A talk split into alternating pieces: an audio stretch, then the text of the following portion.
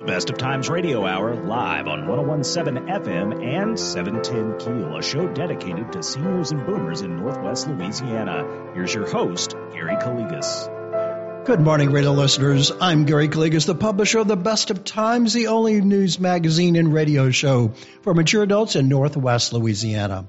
I do thank you for tuning in to our show today and also thanking those who might be listening via the internet at www.710keel.com. Also thanking those who might be listening via the Keel application on their Apple and Android devices. We do thank AARP Louisiana and Hebert's Town and Country of Shreveport, your Dodge, Chrysler, Ram, and Jeep dealer for being the exclusive sponsors of this radio show to provide you with beneficial information each and every Saturday morning. In just a few minutes, we're going to learn about the Alzheimer's revolution. Yes, a revolution. So stay to this show for some very beneficial information. It is Saturday, November the 18th, and we are broadcasting our show from the studios of News Radio 710 Keel, a Townsquare Media station here in wonderful Shreveport, Louisiana. However, today's show has been pre recorded, so we will be unable to accept calling questions and comments from our loyal radio listeners. Don't forget to pick up your uh, wonderful uh, November, December issue of the Best of Times at some of our distribution locations. Again, um, you can always go online to visit if you don't find one of our printed issues on our at our distribution centers. Again, our website, of course, is the bestoftimesnews.com. You can view current and past issues of our magazine. In addition, you can view the 2023 Silver Pages Senior Resource Directory. By the way, we are working on our 2000 24 edition of Silver Pages right now. In addition, you can on our website you can listen to previously broadcast radio shows of the Best of Times Radio Hour. Each and every month, the Best of Times also sends out a TBT newsletter via email. It provides you with links to our current issue via so you can read it online. Also, you can link to our Silver Pages Senior Resource Directory. In addition, it has additional educational articles, discount coupons, a contest, and of course, news that you can use. Join the many thousands who are receiving our free TBT newsletter via your email address, and you can go to our secure internet site at w excuse me http colon backslash backslash teeny t i n y dot cc backslash tbt newsletter. And you can subscribe. There's no charge to receive this newsletter. Join the many thousands that have already done so. Congratulations to our $100 gift certificate winner to Ernest Orleans, who is a regular subscriber of the TBT newsletter and, of course, a reader of the Best of Times magazine. That was Miss Rhonda Stevens. We'll be right back with more information, but now a word from our sponsors and advertisers who make this radio show possible. You're listening to the Best of Times Radio Hour here on News Radio 710 Keel, proudly presented by AARP Louisiana and Hebert's Town and Country of Shreveport, your Dodge, Chrysler, Ram, and Jeep dealer.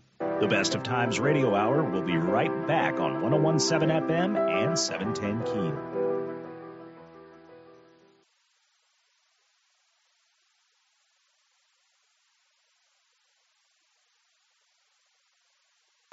Back to the Best of Times radio hour on 1017 FM at 710 Keel. Welcome back to our show, the Best of Times Radio Hour, proudly presented by AARP Louisiana and Hebert's Town Country of Shreveport, your Dodge, Chrysler Ram, and Jeep dealer. I'm Gary Calligas. I do thank you for taking time to listen to our radio show today.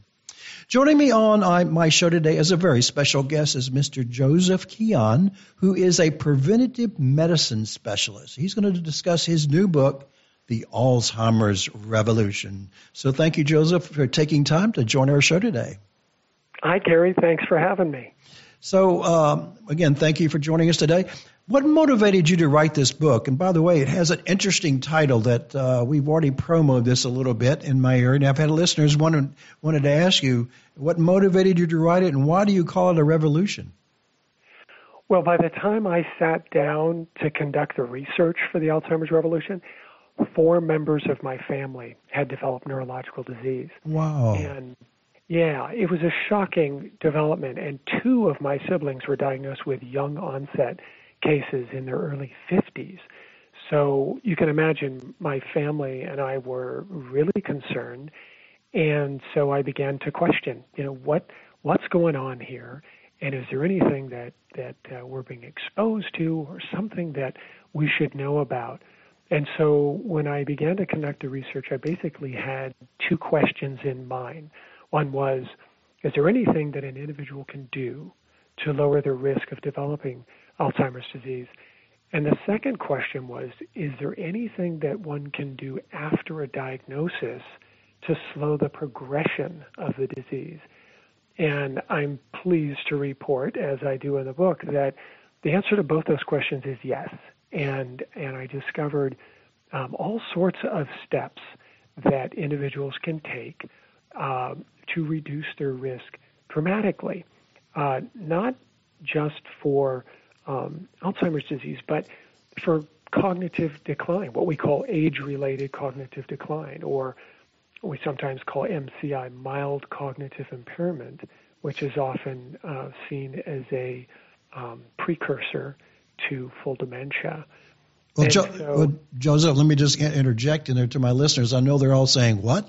Uh, we probably never heard of this book." Well, I I got a copy of it and I found it quite fascinating, and that's why I decided to to reach out to, to, to Mr. Keon here to be on my show because I found it very enlightening.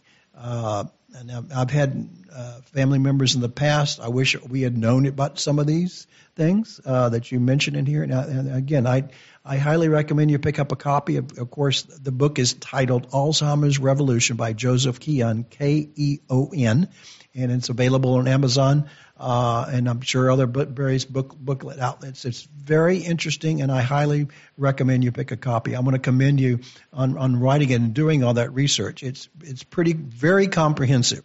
I would tell you that. So so let's start off. Let's start off and say uh, everyone has heard about it, but do they understand it? Understand the disease of Alzheimer's?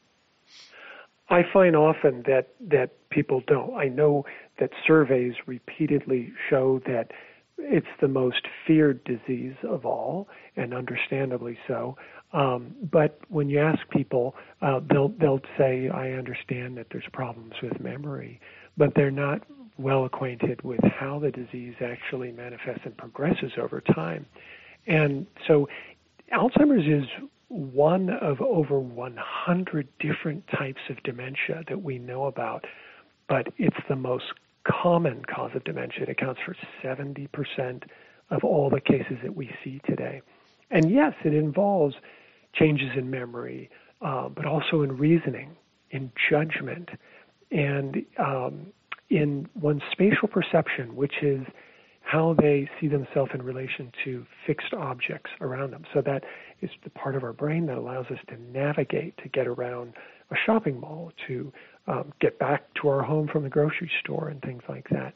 And so that changes as well. And over time, it also um, affects what we call our ability to do our activities of daily living. These are just everyday tasks that you and I take for granted, such as showering, bathing, um, grooming oneself, preparing and eating a meal.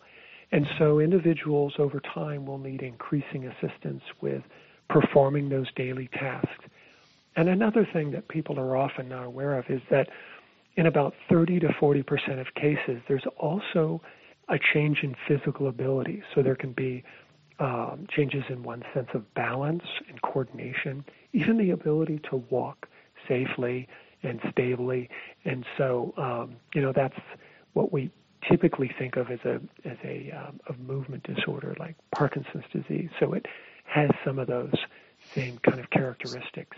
Um, so, what are and, some of the what are some of the misconceptions? I, I noticed that you you address in your book some of these. Well, the most important one is that this notion that that that if one lives long enough, they're bound to develop dementia. It's just it's just part of the process, um, and and this is simply not true. Even though some people may feel that um, it's rather common in people of a certain age. The reality is that dementia is not a normal part of aging. And even cognitive decline, some degree of it, we should expect, but not um, serious cognitive decline or what we call mild cognitive impairment. And it's interesting because the Milken Institute uh, performed a survey and they found that about half of American adults believed when they were asked that it was inevitable that they they expected to go on to develop dementia at some point in their life. And so that's part of the reason why you know, I named the book The Alzheimer's Revolution. It's truly a revolutionary way of looking at the most feared disease that we face. It's oh, okay. not inevitable, and there's a lot that we can do as individuals every day to reduce our risk. And it's on the mainstream, I think, more. Uh, you hear about it every day on television and radio about Alzheimer and Alzheimer research. I don't know how much, how many research projects I have. I've been in healthcare 23 years ago, and it was not well known 23 years ago that much. I mean, we, it was difficult to get a diagnosis for my home healthcare nurses to take care of people's Alzheimer's. I mean, it's not as not as easy. I don't think Medicare covered a lot of it, maybe the hospice as well. So it's really it's really got the uh, prominent status of of healthcare and et cetera, et cetera. Right? Is that true? Absolutely. I mean, you're right. Things have changed so much in the last several years. I think there's a kind of a confluence of things that have been happening. We have um, a, a real uptick in funding, which has been an issue for many, many years. Just insufficient funding for research. Mm-hmm. Um, right. Just two years ago, there was another 221 million added to um, public fund research, and um, we have people, you know, who are well known. We have Tony Bennett or Robin Williams, Raquel Welch, Casey Kasem, celebrities, household names who have uh, gone public and talked about um, their illness, and I think that's put a hmm. face on it. Um, it's brought it, to, you know, closer to home for some people. Um, and as you say, the the the enormous uh, trials that are going on now with various pharmaceutical companies who are putting billions and billions literally into these multi-year trials. So we're all kind of following these things in the press, these high stakes trials. How is this going to turn out? Is this going to be the one that really makes a difference? So I think all of that is um, contributing to a higher level of awareness and people paying attention.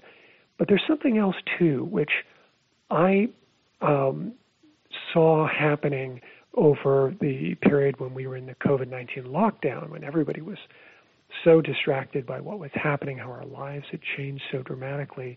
And the uh, uh, Blue Cross Blue Shield Association released a report, which I think few people saw, and it was startling.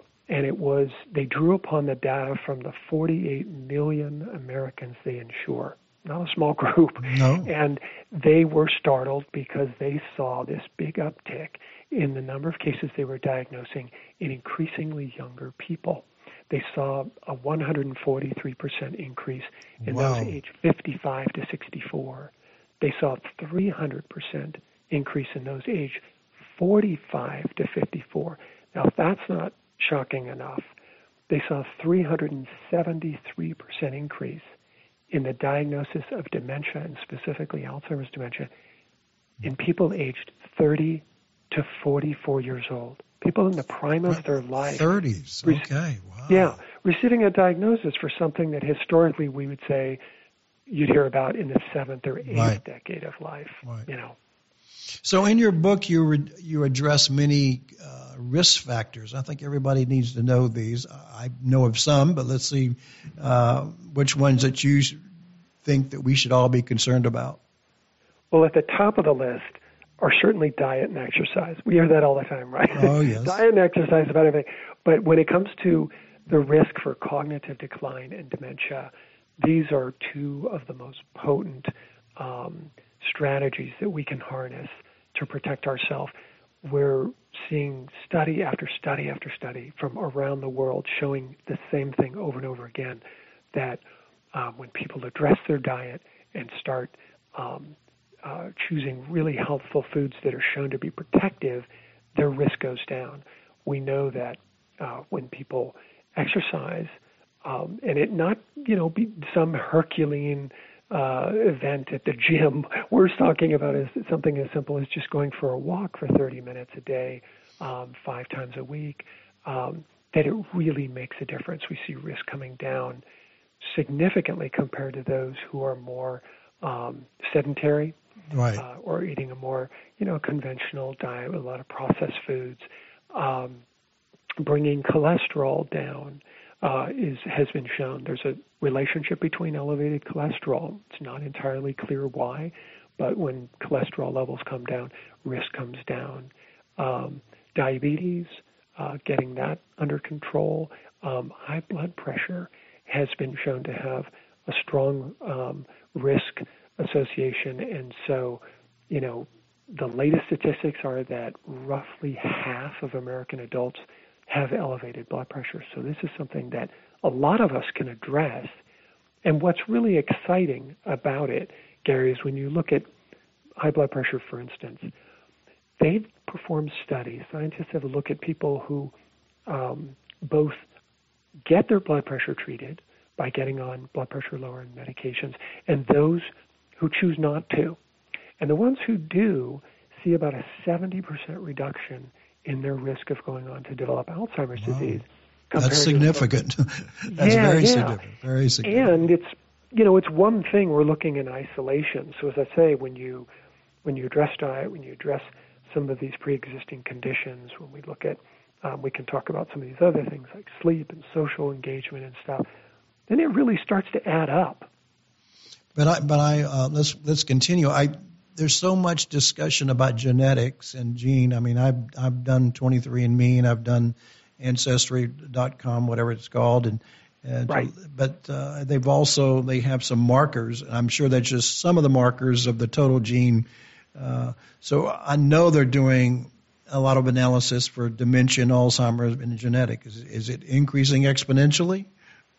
Well, it's it's interesting because that um, those types of uh, home genetic testing services are are really popular right now, and um, and understandably. And one of the things that they offer, of course, is to tell you whether you carry a risk gene for Alzheimer's disease. And um, the one concern I have is that um, without some sort of contextualization or qualification of the report, people might get unnecessarily upset and say, well, you know, I'm doomed. There's nothing I can do here. I'm carrying this gene.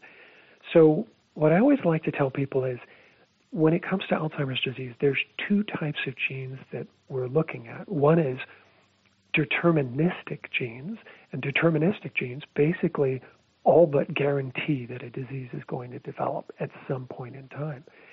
And when it comes to Alzheimer's disease, the three genes that we've identified in that class account for four, maybe 5% of all the cases that we see. Wow. So it's really not as significant as people have come to believe. Now, on the other hand, you've got your risk genes, and the most, the one that gets the most press, let's say, is called ApoE4. And while it is the strongest known risk gene we're aware of at this time. Um, there's very good evidence that individuals who have this gene, who make these lifestyle changes that I'm talking about and writing about, see their risk go down as well. And it's what's so fascinating about this, Gary, is they've done these um, studies on identical twins because identical twins share the same genome. They have the exact same genes. So if the ApoE4 gene is, you know, so much of a controlling factor, then if one twin develops Alzheimer's disease, presumably the other must. Right. Well, it's not the case. When they're male twins, only 40% of the time does the other one go on to develop the disease. And when they're female, only 60% of the time. But now we know that if people harness these strategies and they start, you know, add, fortifying their diet with berries and legumes and uh, bright leafy greens and, and, and fruits and vegetables and these, these foods that have these protective compounds in them, when they start moving and becoming active, when they get engaged socially uh, and have a strong social network, as well as other things, address sleep, medications, which we can talk about as well, that all of this uh, seems to be more important than these genes that, that so many people are concerned about. So, you know, I think the take home message on this is if you find out that you're an ApoE4 carrier, it's just all the more reason to make these, you know, adopt these strategies and make it a priority in your life. That's good advice there. Well, hold that thought. We'll be right back with more information. But now a word from our sponsors and advertisers who make this radio show possible. You're listening to the Best of Times Radio Hour here on News Radio 710 Keel, proudly presented by AARP Louisiana and Hebert's and Country of Shreveport, your Dodge, Chrysler Ram, and Jeep dealer. The Best of Times Radio Hour will be right back on 1017 FM and 710 Keel.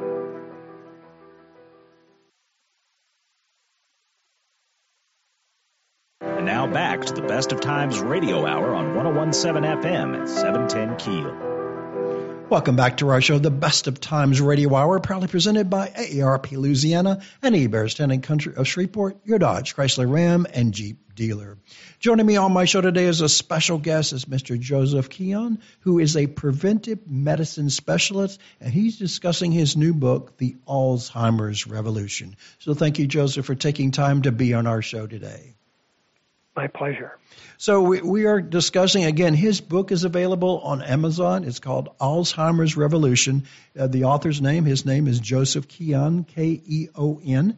Uh, highly recommend it. He brings up some startling information that uh, I have not seen in many other publications that I've read, and even guests that I've had on this show regarding Alzheimer's. So you need to pick up a copy uh, and uh, read it and use it for yourself or your, your loved ones as well.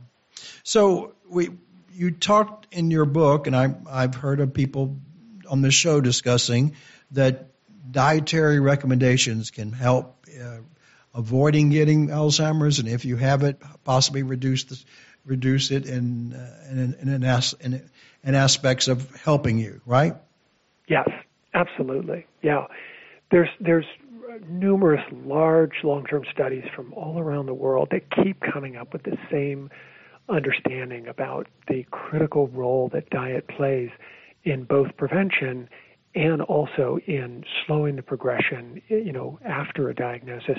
And um, you know, one of the most important ones that I like to talk about is the Chicago Health and Aging Project. And of course, as the name indicates, it took place in Chicago in in uh, three large, diverse neighborhoods. And the researchers went into these neighborhoods and they didn't ask the residents to do anything. They didn't ask them to adopt really? any strategies or change their life at all. No, they just said, "We want to find out what you love to eat. What do you cook all the time? What do you, what's always on your shopping list when you go to the market? You know, what are your favorite foods?" And they compiled these very detailed records for each of these individuals. And then they said, you know, just go on and live your life as you do but they monitored them over many years and they started to note that certain individuals develop Alzheimer's disease and others didn't. So they went back to their records and they looked very closely at what they were eating and what foods were central to their diet.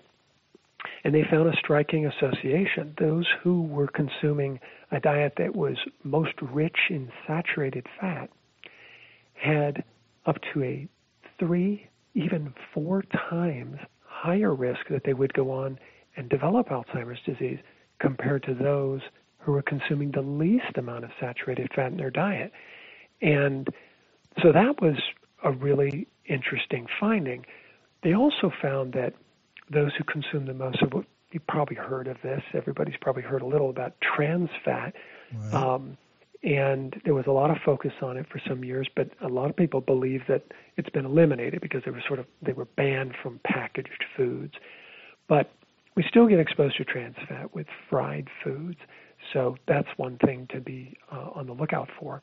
As far as saturated fat, well, this is something we can address pretty easily because saturated fat is really concentrated in foods um, of animal origin, so beef, veal, lamb, fish, chicken and of course dairy products, that's where we end up getting the most dietary saturated fat. So when we fill the diet with more uh, plant-based foods, with leafy greens, fruits, vegetables, um, legumes, so beans and lentils, nuts and seeds, we bring the saturated fat levels way down, and and we end up also bringing into our diet all of these wonderful compounds we call antioxidants and anti-inflammatory substances that are shown to be protective. So it's uh, it's pretty interesting. And there there was another study where they took individuals and they looked at the diet that they were following, and then they split them up into groups according to what they ate the most of. And then they took pictures of their brains using MRIs, and then they followed them for several years. And they took pictures again later on. And they found that the individuals who were eating the most of these same foods that, that were rich in saturated fat, fried foods, soft drinks, chips, things like that, their brains shrank hmm. at a much faster rate than the people that were eating the more healthful foods. And you might be thinking, wait a second, brain, brain shrinkage, what are you talking about? Well, the thing is, is that our brains do shrink a little bit with age, but what we've learned is that in Alzheimer's disease, the brain shrinks at a highly accelerated mm. rate, particularly a part of the brain that's what we kind of think of as the memory epicenter, the hippocampus, they call it. And so that's a telltale. Is, is that similar to atrophy? You're having an atrophy of the brain, a losing brain, brain atrophy. Exactly. Same, so people hear that and they don't know what that means. It's, right. It's, right. So yeah, atrophy, shrinkage, uh, sort of like you know sometimes people can imagine if they've had a, an arm put in a cast and they remember the cast came off, the muscle had shrunken because right. of disuse. And so the same kind of thing is happening with the brain. And we know that in Alzheimer's disease, we know when we look at the brains, they're they're shrunken at a at a much greater rate than someone who's um, healthy. So, so you you mentioned you mentioned fats. You, uh, uh, as being one of the things we shouldn't be eating. And what are others? We talked about sodas. We talked about things that have. Has anything been related to like these sweeteners that, that contribute to Alzheimer's? Not that I've seen yet. Uh, as far as the um, the artificial sweeteners go, they're getting some bad press again and I think there's there's good reason to, to avoid them. Uh, but but as far as specifically a relationship to to uh, brain health, I'm not aware of. of have, have they mentioned anything about white flour, or you know, you, you heard about these various diets. You know, avoid white flour, avoid anything yeah. white, right? White sugar, right. white flour. White sugar, it, white flour. Well, I think generally speaking, because we know that um, we know that uh, when people have problems with uh, glucose metabolism, uh, prediabetes, and diabetes. Um, this can be a problem for the brain too. So we want to, again, eat foods in their whole, unrefined state as much as possible, whole grains and um, fruits and vegetables and legumes, as I said, and um, and try to avoid refined foods because these studies that keep coming up with these findings, they're typically looking at um, processed, highly processed foods. And we, you know, there was a study just, uh, I guess, early this year that came out and it said, you know, basically, the more processed the foods are in one's diet, the more likely they are to, you know, develop various health problems and to have a shorter lifespan.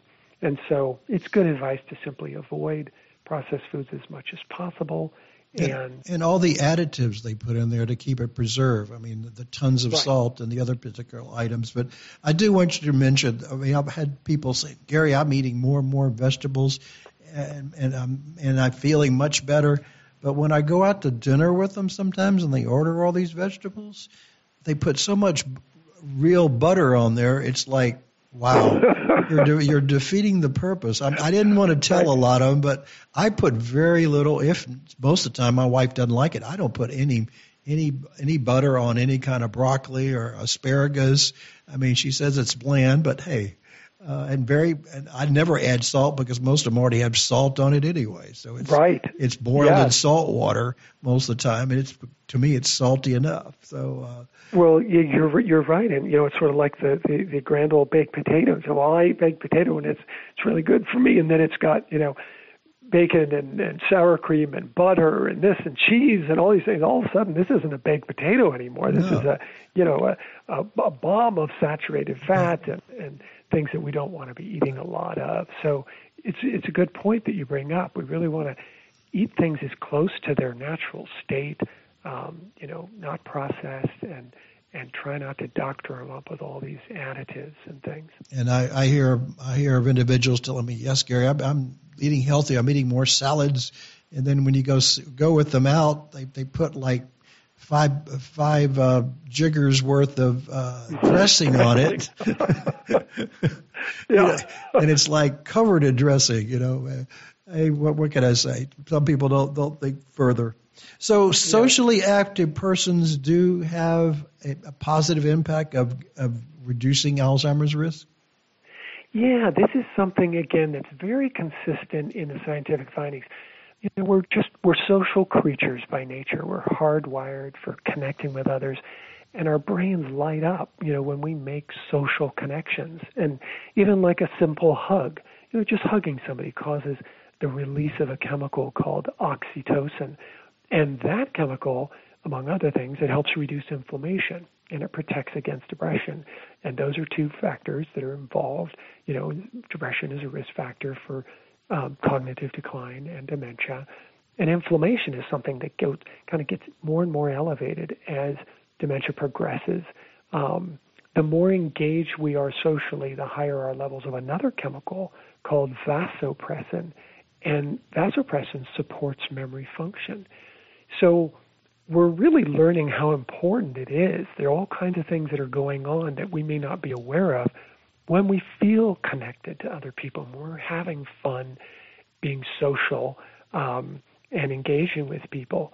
And there was a study of uh, that followed about 6,000 participants over five years, and they found that those who had the strongest social networks experienced about a 39% reduction wow. in their risk of cognitive decline over the period of the study, while those who were most socially engaged, really, really social butterflies, saw about a 90% reduction that they would experience cognitive decline over that period of time. Mm. So it's it really is important, and um, there's a lot of different ways, you know, that uh, that one can uh, develop a more rich social life. You know, it can um, go to volunteer.com and find an organization they want to volunteer with. Of course, true. Keep active socially.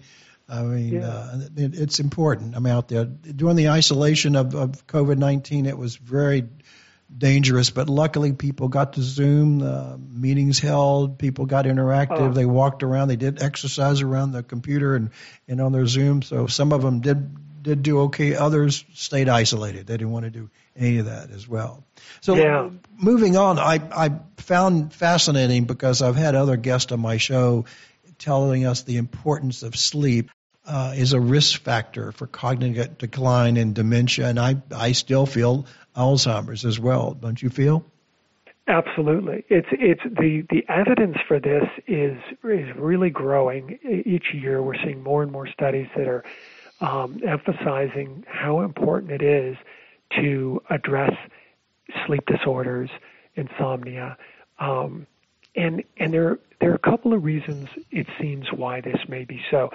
It's when we're sleeping that our brain actually clears itself out of the metabolic waste that builds up during the day. So it it uses cerebrospinal fluid and it just goes through this process of flushing the waste away. And it's also during sleep when our brains consolidate the things that have happened to us that we want to remember and put them into long-term storage. Hmm. So if I don't remember that point, okay, go ahead. yeah, so if we're not if we're if we're not sleeping well or sleeping our sleep is disrupted frequently through the night, these two of these processes here can be disrupted, and so there may be problems with forming new memories, and there may be problems where, well, we all know how we feel after a lousy night of sleep. Kind of foggy, that mental fog, and don't ask me that question now. I, I am not thinking clearly.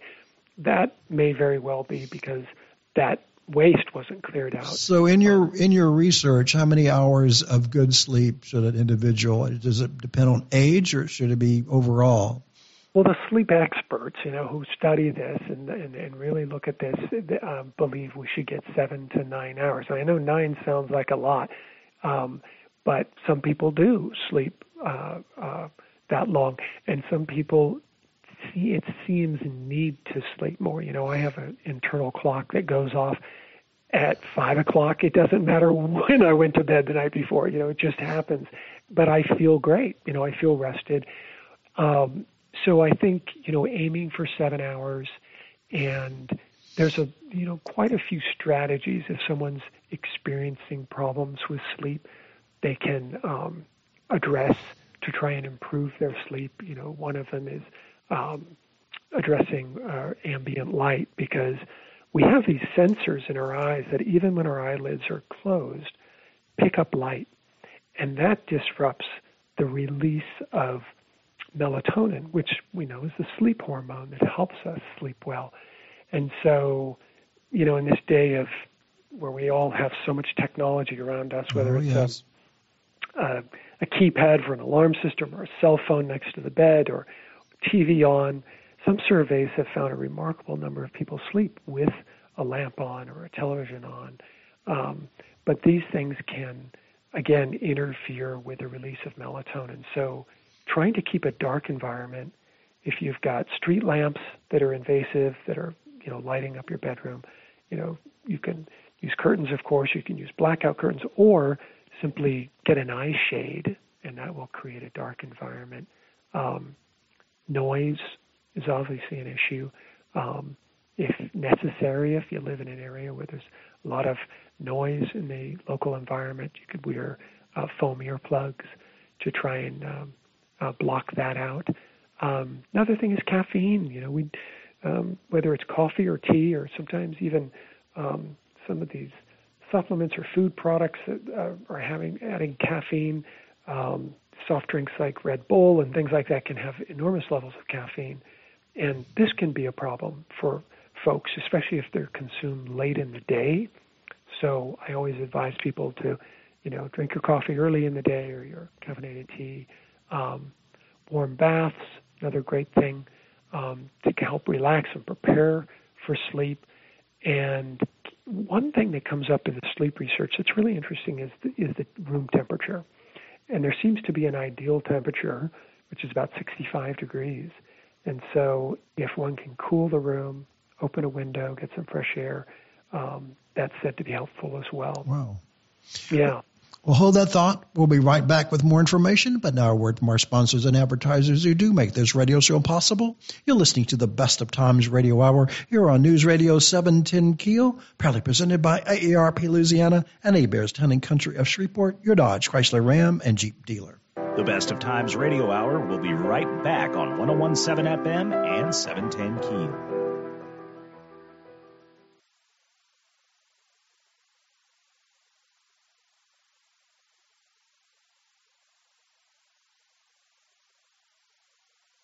Now back to the Best of Times Radio Hour on 1017 FM and 710 Keel. Welcome back to our show, the Best of Times Radio Hour, proudly presented by AARP Louisiana and Hebert's Town and Country of Shreveport, your Dodge, Chrysler Ram, and Jeep dealer.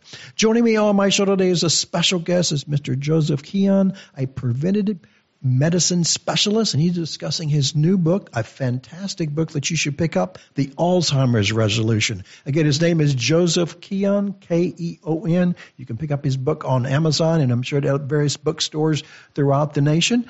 And uh, thank you, thank you, Joseph, for joining us today. We only have a few minutes left in this show, but it's been fascinating already. Again, I've read his book. I highly recommend it. So continuing on, and one thing I found in your book that I have not seen many people emphasize is the correlation between hearing loss and dementia. Talk about that real quickly. Yeah, I'm so glad you brought this up because, as you said, it's not discussed enough, and this is a um, in, one of these factors. Again, I call it, you know, an emerging uh, factor that we're getting more and more science about. Is that there's this relationship that if one has severe hearing loss, their risk for dementia goes up. And while we don't have it pinpointed exactly in terms of what's going on, there are a couple of things that are clear. One is that when someone has severe hearing loss, their brain, we talked about brain atrophy or brain shrinkage before, it tends to shrink at an accelerated rate. Oh. And Okay. Yeah. So so why is that happening? Well, we know that the brain's having to work harder. So we call that a greater cognitive load when you're struggling to decipher sounds and make sense of language when someone's speaking to you or you're listening to uh, a radio program or watching television. And they, the researchers believe that that causes a, a degree of brain fatigue, and it also takes away from the resources that are used to consolidate and form new memories. So this may be two of the important reasons. We also know that as one becomes, um, as hearing diminishes, one is at greater risk of becoming socially isolated. True. You know, I've got friends who um, have some challenges with their hearing, and it's hard for them to track conversations, and so they tend to kind of pull back and or say, you know what, I'm I'm going to pass on this because I know it's going to be loud and I'm not going to be able to really understand the conversation. And I'm always, you know, getting, come on, you got to come, you got to be there, because I don't want to see them do that. I don't want to see them to withdraw socially.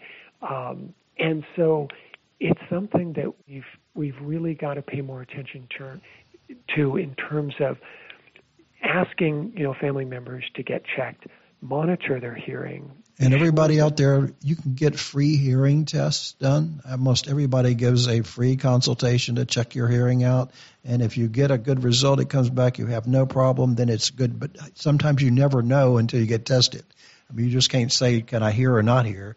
Uh, it's amazing. Just like sight, you don't know if you're seeing the best in the world until you get you know an independent testing as well. Just, just to bring a quick correlation, I just thought of something you were mentioned in one of your studies in the book, and you talked about it a couple of minutes ago that young people uh, during a study developed Alzheimer at a tremendous increase. You know the, that might be a factor of them going to rock concerts. I did when I was younger, and you know, you heard tremendous speakers and and and yeah. I'm 73, so there was quite a few of those that the young people now the young people now uh, still go to these concerts and they're even louder because I've been to a few of them lately. I mean, I, I, I definitely turn off my hearing aids, sometimes take them out and put earplugs. So, I mean, I have a feeling that is probably some of the contributions to some of this increased dementia and possible Alzheimer's. I think well, you've, you know, you've hit you on something. A good point. Yeah, because it's not only the concerts, but it's the uh, you go to a movie these days, and I'm I'm covering my ears because they've got it turned up so loudly, and they've got so many different speakers in there to make it feel, you know, exciting and dramatic. But it's it's it's a problem, and we've got to protect our hearing, and and then you've got the the earbuds, of course, that go inside the sure. ear canals, which are considered to be riskier than an over the ear, you know, kind of conventional headphone for listening to music. So I think, yeah, I think we're exposed to louder, more different kinds of loud sounds. Of course, things like lawnmowers and landscaping equipment can be um, very high when measured in decibels and dangerous um, to use without some sort of ear protection. But I think that's that's the thing. You know, we really we want to protect our hearing as long as we can. But then when we start experiencing the hearing loss, get it treated because the exciting thing is is that people who get their hearing treated see improvements in their cognitive health. They they are able to process information better. They'll be able to understand the conversations. Of course, they get more socially engaged again. There's a lot of benefits, not to mention, of course, just protecting the brain from the decline that often um, leads to dementia over time. So, in our closing, I have one more topic because I know people are interested in this one. Many, for many decades, we've learned that alcohol in moderation could be helpful in cardiovascular. Is it helpful regarding brain health? Is it research have shown anything about and, that? And this is, you know, I hate to be the, the messenger on this one because people get really uh, disappointed to hear this but we're we're seeing again many many studies. Even one of them, I remember reading. The researchers said we were shocked by our findings because we've all been conditioned to believe that you know alcohol somehow may uh, contribute to longevity or protect us from cardiovascular disease. But what we're finding is it really doesn't offer any protection. And when it comes to, excuse me, cognitive health, it's a risk factor. Hmm. And the more alcohol one drinks and the more frequently they drink it, the more of a risk that it poses.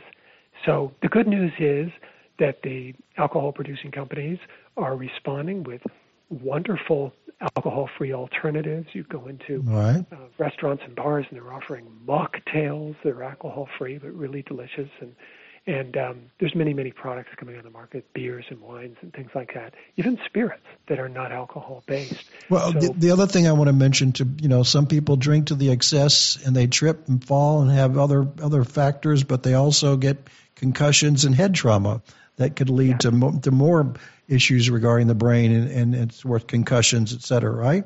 Exactly. Concussion is definitely a risk factor for dementia. We see it in um, war veterans who've been exposed to explosions and they've suffered concussion. They are at dramatically increased risk compared to veterans who were not exposed to those kinds of traumas and falling, hitting the head, etc. The brain moves inside the skull when you have a concussion, and it can cause long lasting damage that we may not be aware of. We may have initial pain and discomfort, but over time, apparently, it, it, it's something that is not remedied and may again elevate risk over the long term.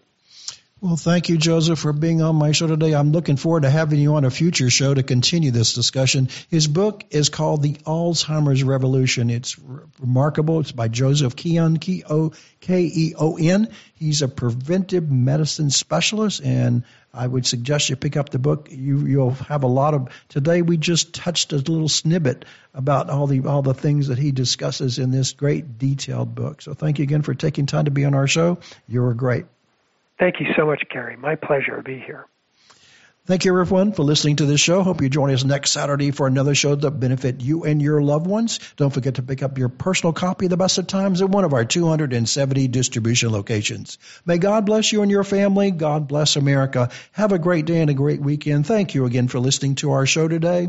Best wishes to you and your family for a happy Thanksgiving holiday. I'm Gary Calligas, wishing you and yours the best of times both today and every day. Have a great day.